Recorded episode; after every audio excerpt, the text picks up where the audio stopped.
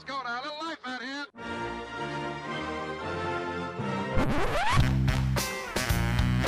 What the hell's going on out here? It's a lot of fun. Keep it fun. Hello, everybody. Welcome to the UK Packers podcast. As usual, I'm your host at Steve Diddy, NFL on Twitter, and of course, follow the group at UK Packers. And as usual, I have my old buddy and my old partner in crime. It's Peter Jones. It's at IT Hedgehog. What's going on, buddy?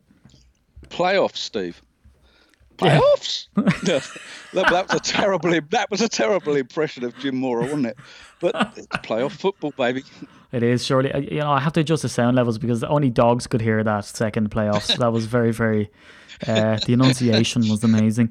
Um, this is a weird show. This is an odd show. We had something planned, which was going to be like our end of season awards, but we we had a brains trust, uh, stewards inquiry, and we decided to bring it on down. And we're just going to amble through everything that's happened and leave our sort of proper awards with all of the sound bites and funny stuff. That's going to be a super exciting episode. I'm still hoovering up some of the stuff from the season. Um, I know Pete, you go through and do an article where uh, you break down the season and all the stats and all that kind of stuff, um, which is encyclopedic uh, in nature. So that's going to be class. So we're just going to have an L amble, aren't we? Just have an L stroll. Yeah. Keep it nice and relaxed. So anyway, the Patriots are out and people are celebrating. And this is the thing. This is this is almost going to go into the realm of let's just see what happens show. Uh, so the Titans beat the Patriots. I predicted that on the radio. Also predicted the Saints to beat the Vikes. So, um, so you know, uh, there's there's ins and outs, there's ups and downs, there's there's troughs and highs and lows to to every analysis, Pete. There were some great. Ga- they were some great games, though, weren't they? Yeah, I mean, talk about uh, Deshaun Watson stepping up. Um, that looked like uh, you know they had cacked the bed um, as well.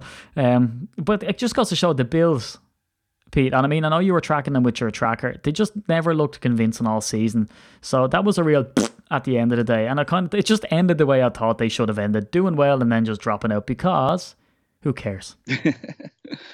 Yeah, I mean, they, they, I mean, pretty much all season long, they looked like one of those teams that was going to always be on kind of the edge of playoff contention, and and given a break here or there would would get in, but you always felt like they would need quite a few breaks to pro- progress in the playoffs. They always looked like a wild card team, and that's pretty much as far as they would go.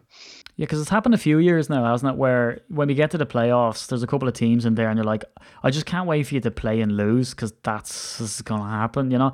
And I guess the, it was the same with um the Vikings. I still don't look at them as contenders because the Saints did they not had one of those games that they had when I really needed them to win in fantasy football. It was that kind of when I needed to depend on Drew Brees to, and Alvin Kamara to actually do something.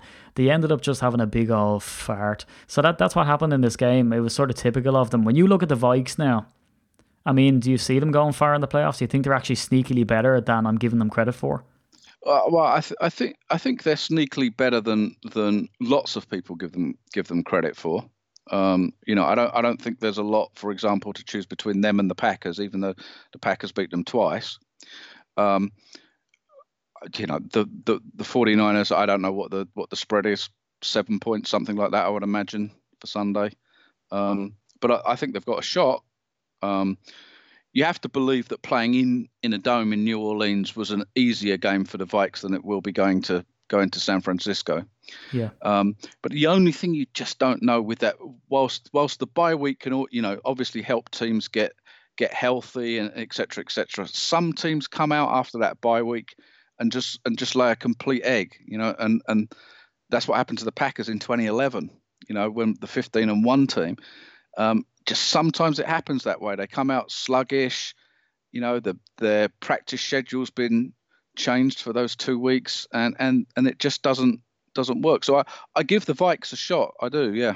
And it's a weird one too. I mean, how many times have the Packers players been accused this season when we lost? Um, and even some of those que- uh, sort of squeaky bum games where you know it was on the edge of our seat stuff that they were like the team was flat. I don't know why. Um, and then what you know, I don't know how many times I've seen Lafleur have to answer. They said to him, "What happened?" And he said, "Oh, we just came out a bit flat. We weren't motivated. We didn't take it seriously." Blah blah blah. Now, usually it's when we're coming up against opponents that we think we're going to beat. I guess, um, you know, not all the time, of course, but it, you know, there was some of those games that it was a slow start, or we went up to a fast lead and they ended up sort of trying to claw our way back in, where it seemed like they looked at the opponent and went, ah, you know, we should walk this, we're fine. Whereas you'd expect that not to be the case when we come up, come up against the Seahawks. To a degree. Now, not unless they read the media reports, uh, which say that the Seahawks are definitely going to lose this game. Um, but before we get on to Packers, I guess as well, how interesting is it of what's going on in New England, and how weird is it that Josh McDaniels who's been touted as like the it guy for ages, who Mark Murphy came out and thrashed, by the way, who sort of said like, oh well, everyone, you know, they, were, they weren't as prepared as we'd want them to be, or whichever way he phrased it when he when he introduced Matt Lafleur, and people were like, oh well, if it doesn't pan out for Lafleur, he's really shot himself in the foot with McDaniel's, uh, and now we're sitting uh, pretty in the playoffs, but. With still people not convinced, but we we get to that in a second, Pete. But Josh McDaniels, so he was in for Panthers, he was in for the Giants, he was in for the Browns. Apparently, he had turned down the Browns, said, "I'm not even going to bother showing up." And then the door slams in his face of the Panthers. The Panthers, how Irish, um, and the Giants because they just interviewed the first guy and just went for him. Uh, let's see how that pans out for them. But again, is this the end of the dynasty in New England? You know, what's going to happen with Brady Belichick and McDaniels now? Will they all just end up sticking around because they've got nothing else to do? I mean, what what's going on? Well, yeah, I mean, the McDaniels thing's interesting because I, I still don't rule him out ending up in Cleveland.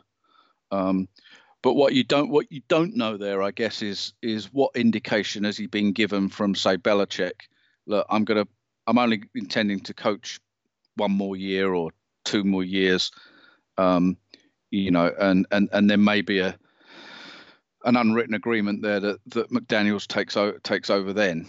Um, you know, if, if he's been been given the nod and the wink that that, that Bill's going to only coach one more year, then that's probably why he's turning down the potential for these for these other jobs. Um, I just don't know the um, the thing the thing with Brady. I can't. I don't think any of us can quite work out whether he's coming back to New England next year. You know, he's a he's an unrestricted free agent now, or whether he's going to end up somewhere else. And you know, the thought of him playing somewhere else, the thought of another team thinking that Brady's the answer to their problem. Hmm it, it, I, str- I struggle with that. Not because he's not a great quarterback or has been a great quarterback, because he has. Um, but it's difficult to. You have to imagine that there aren't any of the playoff teams that are looking look, are looking for a quarterback. Yeah. So then you're looking at, you know, and the Rams won't be. So, so I've now ruled out 13 teams off the top of my head. The Cowboys won't be. There's 14 teams straight away off the top of your head that you know he's not going to those teams. And then you have to think, well, at best he's going to a middle of the pack team if it, if he if he goes somewhere. Um, would would his would he at age forty whatever he is forty three yeah forty three make the difference between you know a seven and nine team and an eleven and five team? And it's really difficult to think he would. Yeah, I think it damages his legacy too. He's you know because I don't think he's at the age he is. So I know some of the other great quarterbacks went and moved on and they, they created a name for themselves, but I don't see that kind of happen in his trajectory. I think he needs to ride off into the sunset. It's a pity that he had such a sort of meh season this season. Um, but I don't I don't see him go the way of Peyton Manning, where you know he when he went to the Broncos he was sort of so so. He got benched twice for Brock Osweiler, um, and then ended up coming in and winning the Super Bowl and riding off into the sunset. I guess I don't see that happening for Brady. Like when we see the likes of Joe Flacco, when he when he stuck with the Ravens, you were kind of like, oh well, yeah, he's a good quarterback. He didn't have enough weapons around him. You can make all the excuses you like about how, you know, he didn't succeed up to the potential. He's one of the most successful playoff quarterbacks when he ended up getting his team there. And then you look at Brady and you're kind of thinking, yeah, there's no way at his age that he takes that chance. I think whether he likes it or not, he's coupled with Bill Belichick, and the two of them need to go kind of off together, I guess. Um, and it'd kind of taint his legacy, I, I, believe, if he sort of stuck around. It's an odd one, but isn't McDaniels now? Correct me if I'm wrong.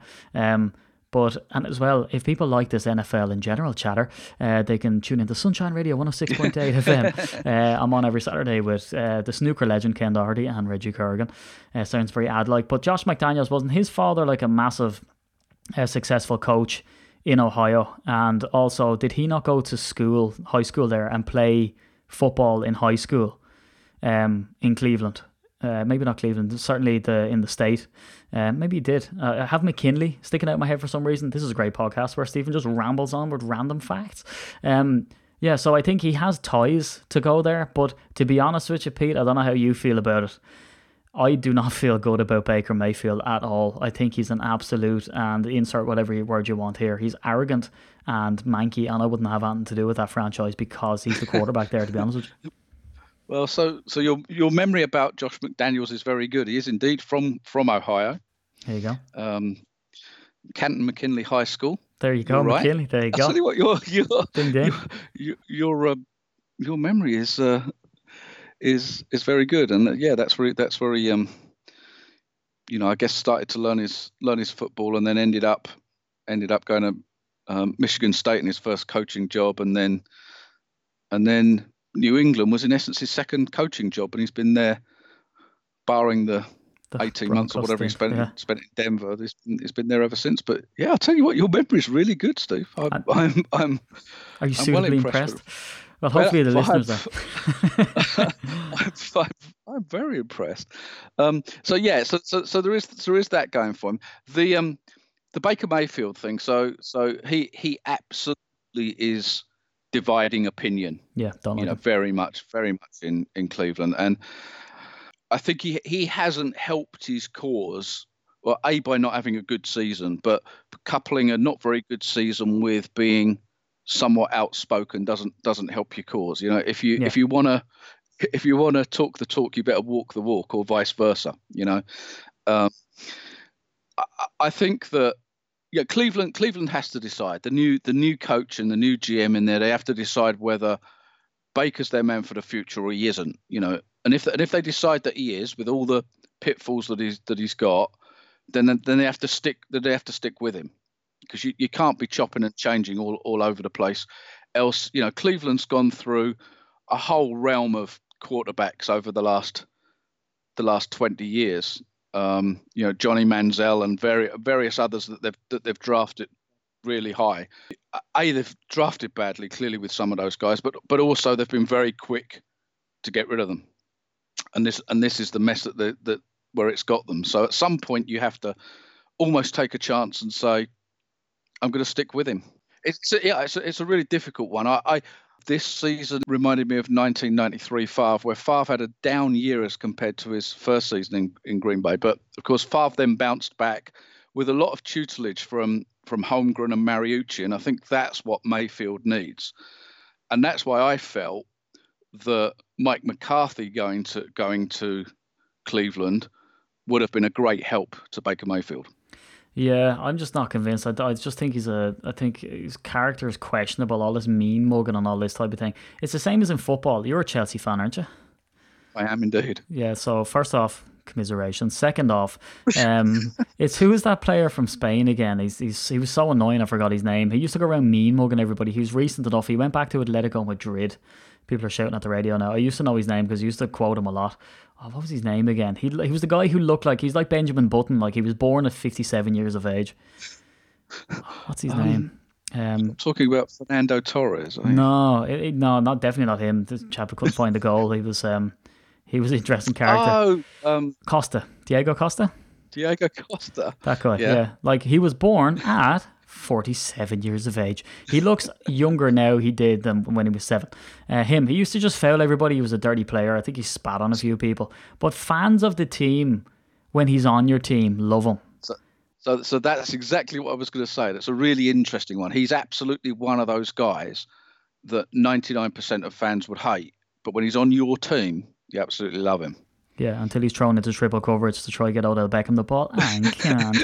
uh, but anyway, I think we've asked Lyrical about other teams. So, kind of leading into this, this is kind of like, and dare I say it, Pete, it's kind of a quick snaps episode. You doing it, Pete? I'm doing it. Peter, are you doing it? I'm doing it, baby. You see, me and Pete midweek like to do it together. So the thing about this is, we're facing the Seattle Seahawks. We expected the Saints. Some people are disappointed. Some people are elated. Some people on social media just moan to have an L moan. Uh, but uh, the Seattle Seahawks, Pete, versus the Saints. I mean, did you have a? I'm not going to say a preference, but although we're going to have to face somebody, do you feel more confident about this game? Less confident Yes. about this game? You feel more confident? De- definitive yes. Pray tell. I mean, I mean, I mean, I do, I, mean, I do. I did have a preference. I would, I would, I would much rather have faced the Seahawks or the Eagles than I than I would the Saints. yeah, Um, just, just, just because I think that the Packers have a better chance of beating them. Um, and that's not to say that the Packers wouldn't have beaten the Saints either, but that would have been a real toss-up game, and I and I would have imagined, that, as I think we said last week or the week before, that I, I would imagine the Saints would have come into Lambeau as a favourite, uh, you know, a one point or one and a half point favourite. So, um, but I but I don't think any of the other, you know, either the Eagles or the Seahawks would have done, and and I think that's kind of a fair reflection. Now, I, I know it would have been tough for the Saints to play outdoors and all and all and all of that stuff. Um, but that's a good football team that played very poorly this past weekend. Yeah. But that's that's still a good football team, and I and I just think that, you know, if you played the Saints ten times, I would imagine the Saints are going to would beat the Packers more than half of those games. Whereas I think if you played the Seahawks ten times, I would imagine that the Packers would win slightly more than half of those games. Yeah, I think we're still scarred by, and dare I mention the NFC Championship game. Do you know what? I'm handing out neck punches to everybody who keeps waxing lyrical about the NFC Championship game, but also gonna wax lyrical about the NFC Championship game. I guess I have to mention it. It's the elephant in the room, Pete, don't we? It it, it, it is, and and it's and it's and it's very scarring. The only thing I would say about that is is and, and you've talked about it a couple of times in recent podcasts. Is actually the yeah. Packers the Packers play very well in that game. Better, yeah. be, better than any of us expected them to play. And and and yes, there was the onside kick. Yes, there was the two point conversion. You know, neither of which should have happened. But the, the killer for the Packers in that game was that they kept kicking field goals and not scoring touchdowns. You know, when they got to that 16 nothing lead in the third quarter, or whenever it was, you know, the Packers had scored four times at that point, but three of them were field goals and that was you know the real killer for them as the game as the game turned out. But I still think back to the 2003 playoff game. You know the Al Harris interception for a for a touchdown in overtime. So that's yeah. what that's the the feeling I have about the Seahawks, or the or the 2007 playoff game in the snow. Yeah. When when Ryan Grant, the original Ryan Grant for the Packers, rushed for about 200 yards in that game, and and Brett Favre was throwing snowballs at Donald Driver, and you know that was you know kind of the, the peak of that of that team. So I try and pretend I don't even think about that 2014 game. I think about 2003 and 2007. Yeah, and I mean, playoffs aside, we've had the Seahawks number quite a quite a couple of times. Like, uh, you know, the bygone days of when we used to have to march into Seattle with the twelfth man and all his lark, yep. and have to put up with the noise, where it was kind of seen as a tough game. They're a completely different team now, and in fact, do they not round out the NFL? But like the, I, it might even be an NFL record. I think it's something like twelve games that they won by you know a score or less. And I think they were losing some of those games as well, weren't they, Pete? There's something crazy that, like, this is a team that are kind of, I think you might have said it on a podcast recently, is that eventually your luck runs out in those instances. Yeah, and and, and that's one of the reasons where you, you have to believe that because that because that argument's been pointed at the Packers, and I've pointed it at the Packers this season. You know, the Packers are something like eight and one or nine and one now in, in one score games. But you're yeah. absolutely right. The Seahawks have won twelve, I think, now, one score games. So eventually that luck that luck runs out, and it just and it, and it just says to you, you think that one play here or there makes makes all the difference, and so much of the Seahawks now. So this, you, you're absolutely right. This isn't the Seahawks team of four or five years ago. So much of the Seahawks now rests on the arm and the legs of, of, of Russell Wilson. Yeah, kind of the criticism that we leveled at the Packers for how many years that it, this all came down to A Rod. It, it's dependent on him to do it, and as well as that, look at their ground game. Uh, you know they they had to bring Marshawn Lynch back. Um, they've Travis Homer in there, who's the fourth stringer. Um, you know Carson gets injured. I think they had three running back injuries in three weeks. Um, so then, yep. you know, the depleted running game, which in, in that weather, the thing is, we don't have the advantage of, you know, the temperatures over Seattle. They're used to playing cold games as well. Um, but where you have to lean heavily on the run game, arguably they don't have that talent for sure there. I mean, Marshawn Lynch is just getting used to taking hits again. Um, but it's interesting as well, Pete, isn't it? I mean, and not to hark back to that game because I said it annoyed me and now I'm annoying myself. Is that um, you know, it's it's typical that so McCarthy he's been in the news a lot lately with getting the Dallas Cowboys job, um, and one of the criticisms I see out there, which kind of brought so back so many memories, including this game, his criticism that they were like, oh yeah, he's gonna improve your team, Dallas, but at the same time he's renowned for getting up a lead and then sitting on that lead, which is just what you can't do. And I think it was the Around the NFL podcast and Chris Wesseling, who I always enjoy his insight, you know, starts quoting Lombardi quotes, which was amazing, saying that, you know, once you go up on a lead, you can't sit on it, you need to sort of crack on. Um, and that's kind of what happened in that game. But like people can make no mistake.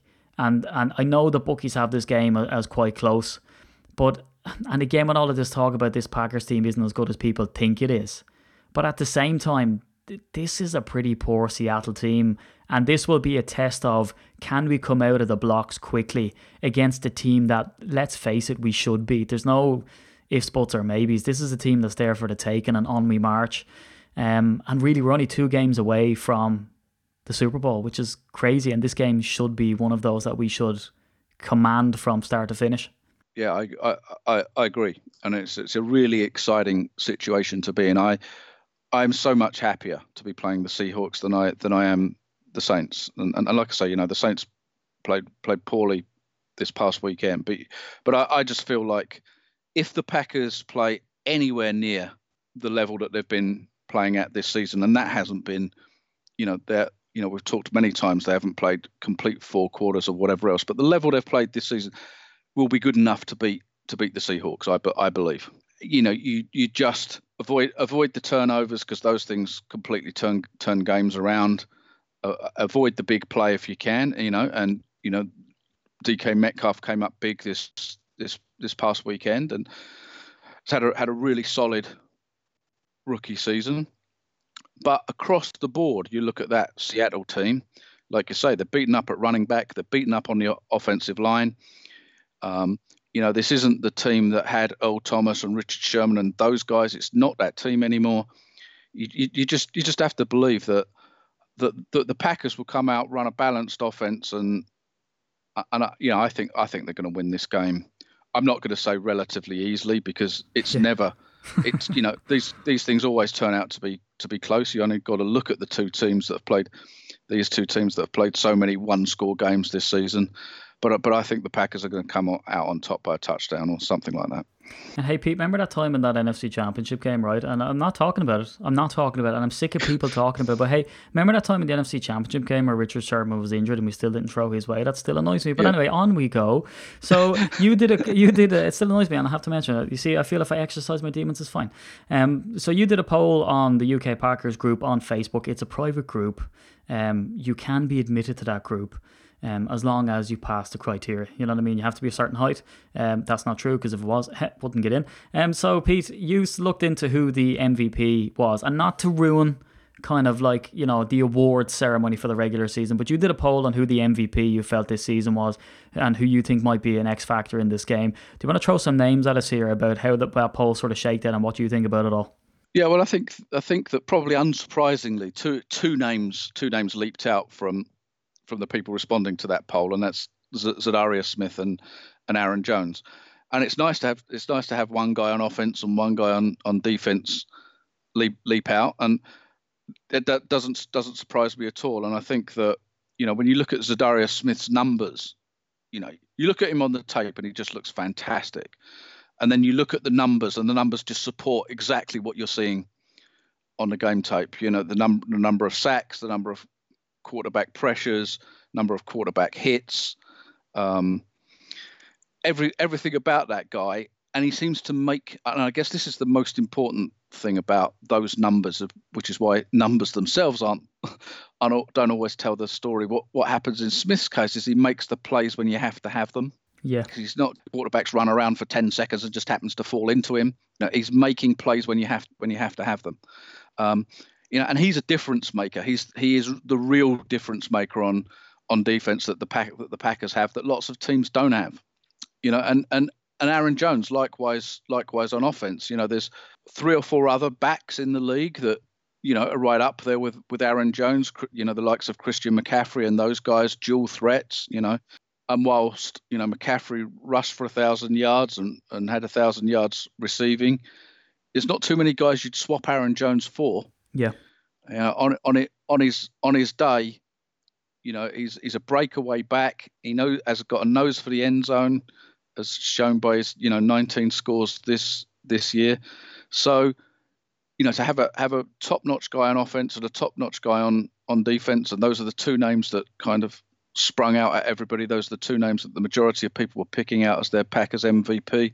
Um, it's a really good thing. Yeah, and I've got a couple of points. And uh, one one of them is the Christian McCaffrey angle, and what I think about it is is that phenomenal player uh, comes from an amazing pedigree. I mean, all his family are just athletic freaks. Um, so I'm not taking away from the guy at all because it's like anything else. You know, you can say to someone, "Well, the pilot passed out, so we have to put in Joe Bloggs in there, and he did a great job." You can't knock Joe Bloggs for doing a good job landing that plane if he didn't have the capability to do it. You can't go, "Well, the pilot passed out, so someone had to do it." Uh, but that's that's the kind of vibe I get from Carolina in the sense that you know Cam Newton goes out again. People blame the vegan diet. It's up to you. Um, and then you know they kind of had to lean on him, and he was he was equal to the task. But I do wonder how many of those numbers would be taken away from him if Cam Newton, the mobile quarterback, was back there slinging it about, running about. Um, you know, whereas Aaron Jones, when you look at his numbers that are very comparative, especially when it comes to uh, touchdowns and all of this type of stuff is that he's not our only weapon. You know, Davante Adams, uh, you know, Aaron Rodgers in there, Jamaal Williams coming in, uh, grinding stuff out. But what sort of strikes me about this team, it's it's so different than the last time we faced the Seahawks. You look down the roster and you kind of think, you know, as you said, they're depleted on O line. You'd expect massive pressure, and Kenny Clark's really come into his own later in the season. It seems that we've been able to scheme away uh, to get him to the quarterback. Preston Smith uh, is is causing you know, irreparable damage. Uh, so is Za'Darius Smith. Uh, you know, Darnell Savage is making plays.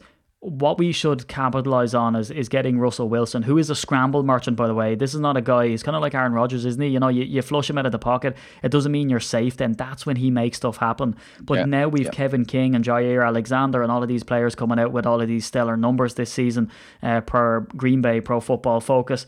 And it's funny what you say as well about um, Za'Darius Smith, and you're dead on. And that really resonated with me when I saw the mic'd up of Za'Darius Smith when he makes plays when he has to, and he goes to. It's the one where he comes out and he's taking the. Uh, the Mickey out of Aaron Rodgers saying, I wanted white socks, and they, they said they didn't have any. I come out here and you're wearing them. It's that game. And he goes to the sideline, and David Bakhtiari, I think, says to him, Oh, do you know what I need from you now? You know, you're getting sacks, you're getting pressures, but I need a, a fumble, uh, you know, and a, and a touchdown off it, a pick six kind of thing. And uh, he said, okay, okay. And then he goes out on the field. Now, I think he, he has a strip sack or it's on a running back, but he definitely punches the ball out. So the thing is, it's like he had it in his head, he got that challenge.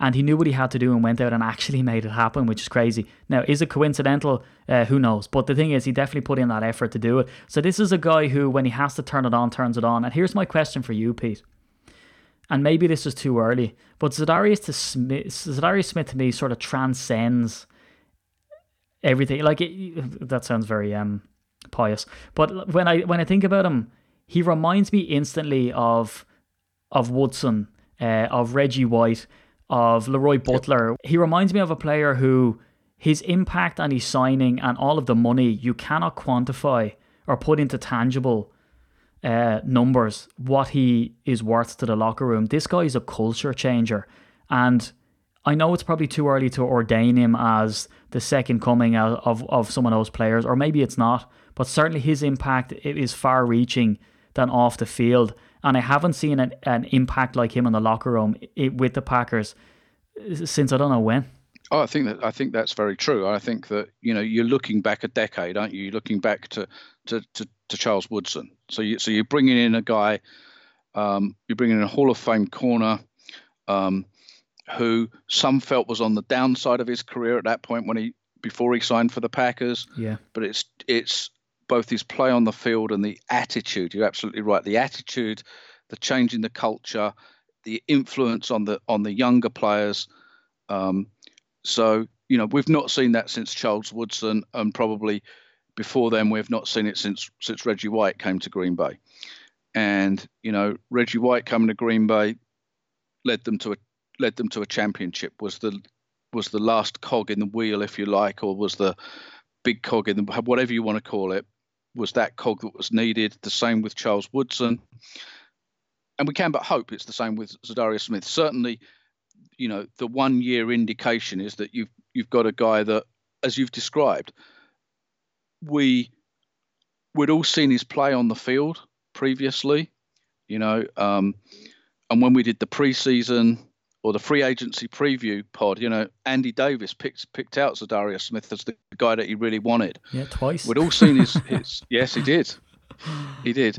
Uh, uh, we'd all seen his play on the field, but what, what we didn't know was the in, none of us c- could ever sense the big intangible that he would bring with him, the positive attitude, and the influence that has on the on the you know on the younger players and the culture in the dressing room and the belief that that at any time you can you can go out and make that play that changes the game. You know, believing every time that you walk on the field that you're going to make that defensive stop. You know, any time that you walk on the field, you believe that you're going to win. That makes a that makes a huge difference.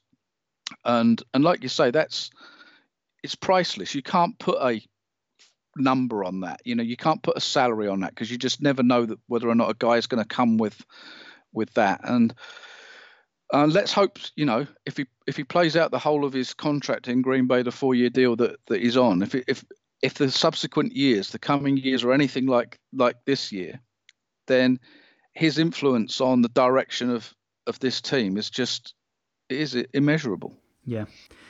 Yeah, certainly. Um, so I guess we're both tipping the Packers to win this game. We're both saying it's not going to be easy. Um, and of course, when you write stuff down on paper, it doesn't always materialize or show up. But we really have a shot this year. Um, any other notable mentions, Pete, about this game? Well, I think that the, I think you touched on it with with with, with Russell with Russell Wilson. I, yeah, he's the key to this game for the for the Seahawks. You know that that's the guy that if Lamar Jackson hadn't had the year that he'd had, Russell Wilson would probably be the, the league MVP this year. That's how good he's been.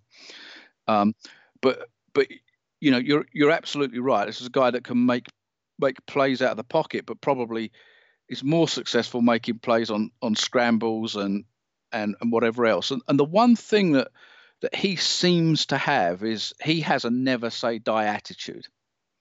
So so going back to that 2014 NFC Championship game, but also a lot of other games, if you've watched the Seahawks over the years, is he never believes they're beaten. Yeah. Um, and that's you know that's a great that's a great thing to have. But I but I you know I, I just believe that aside from aside from Russell Wilson, um, it isn't a strong, deep Seahawks roster, and that's why you know I just believe the Packers are going to beat them. Yeah, famous last words. Um, so uh, we we talk- I never said it. We can cut that bit out in a week's time. Yeah, especially if we lose, I'll just edit the podcast retrospectively and just upload it again with us saying, "Well, we're quite clearly going to lose because of these reasons." Um, let's talk Canton, Ohio. So you've written a, a, some great pieces for the website ukpackers.co.uk. That do you know what the promotion is seamless in this thing. Um, you've wrote an awful lot of pieces about you know Packers that should get into the Hall of Fame and four of those guys have a chance. Um, who are they, Pete? Uh, and why should they be in the Hall of Fame? And do you think that they actually have a shot with these votes being counted? So, so the four guys, yeah. So, special centennial class for the Hall of Fame, 10, 10 seniors going in, and of the, of the t- final twenty, four of them are Packers. So, we've got um, La- Lavvie Dilweg, who was if you like, was Don Hutson before Don Hutson. So he was he was the great, the first great split end and tight end in Packers history in the in the late 20s and, and early 30s, and was regarded as, as perhaps the best safety on defense during that period. So he made the all NFL All Decade team for the 1920s. So I think he he probably has the best shot of the four Packers who are up potentials. I would be shocked if he doesn't get in.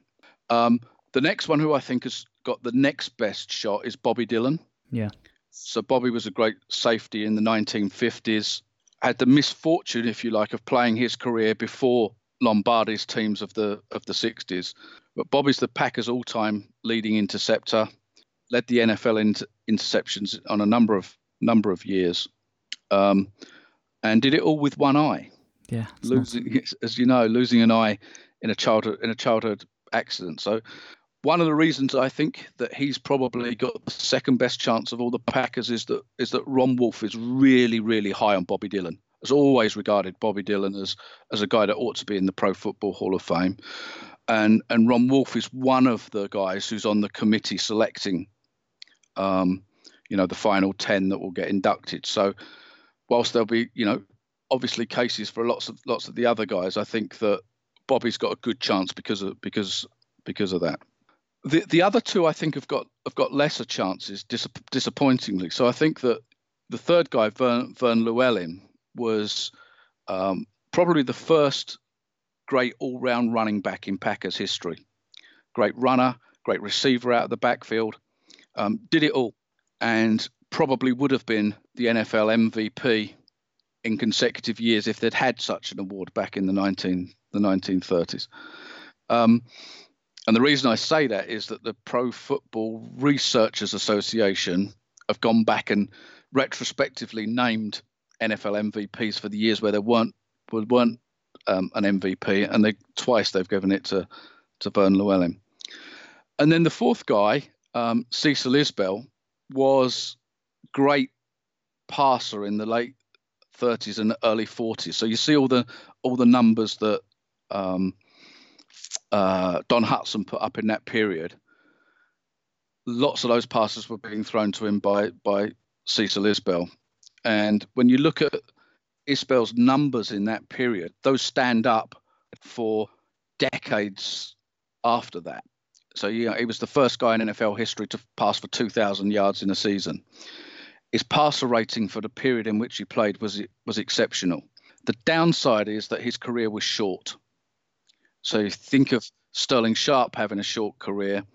Um, Cecil Isbell's was was a similar length of time to, to Sterling Sharpe's, and that's why, you know, it's I feel that he's probably got the least chance of the four um, of, of of getting in. But uh, there you go. I mean, we've we've um we've been through it. So yeah, that, that look, what a dynamite podcast to be back. And I know we had grand plans to do the whole, uh, you know, the dingle dongles and the, everything else. But we'll do that in time. We're too amped about the Seahawks game coming up. Um, so I'll do my usual roundabout. Of course, you can follow us on Instagram and Twitter, and of course, we have a Patreon page. And uh, if you donate five a month, we will give all of your money back to you in the form of a t-shirt, which does cost us that amount of money, and we send it out no matter where you are in the world. Um, we did have a request before that asked if they donated the five a month after six months, would they get all of their money back and a t-shirt? The answer is no, not running a Ponzi scheme. So, um, has to be said. So, Pete, that's it. Uh, anything else to say, or forever hold your peace? No, just look forward to look forward to Sunday evening. And who do we want to play when we win? By the way, we want to play the Vikes or the 49ers? Yeah, do you know what though? And it's interesting what you say about the Vikes, and I know I've written them off, but it is typical, isn't it, that you we might end up facing the Vikings, and then there's the talk about can we beat them for a third time? Ah, well, I've got a theory on that. Go on. so, so it's one of those things that you hear a lot, isn't it? That that well, you can't beat a team the third time in a season and all and all of that. Yeah. So me being me, I went back and looked back through Packers history to see how many course how many how many ti- how many times the Packers have have beaten a team twice in the regular season and then faced and then faced them again in the postseason. Yeah. And it's only happened three times in Packers history. Right. 1936, 1965, and 2004. Two out of those three times, the Packers have won the third game as well. Right. Um, What does that the tell one us, that they well, well, I, I'm not sure it tells us. Not sure it tells us anything because the one that they lost was the Vikings. So I'm not sure that it tells us anything other than there is a little bit of a myth around the you can't beat a team three times in a season. Right. So if we use statistics, then right, you're more likely to win the game, and also we've lost already to the Vikings. So statistically and probability wise, for us to lose again to the Vikings would be slimmer than winning Absolutely. again. That's all I'm saying. there you go. What what a note to end on. All the mathematicians out there have wet the pants. Um, so I've been at the NFL. He's been at IT Hedgehog. We have been at UK Packers. Follow the group at UK Packers on Twitter and Facebook and Instagram. And if you're so inclined, uh, follow the Paddy Packer on Instagram. That's me own account as well. Um, so that's it, Pete. I guess go pack go for the playoffs. Go pack, go.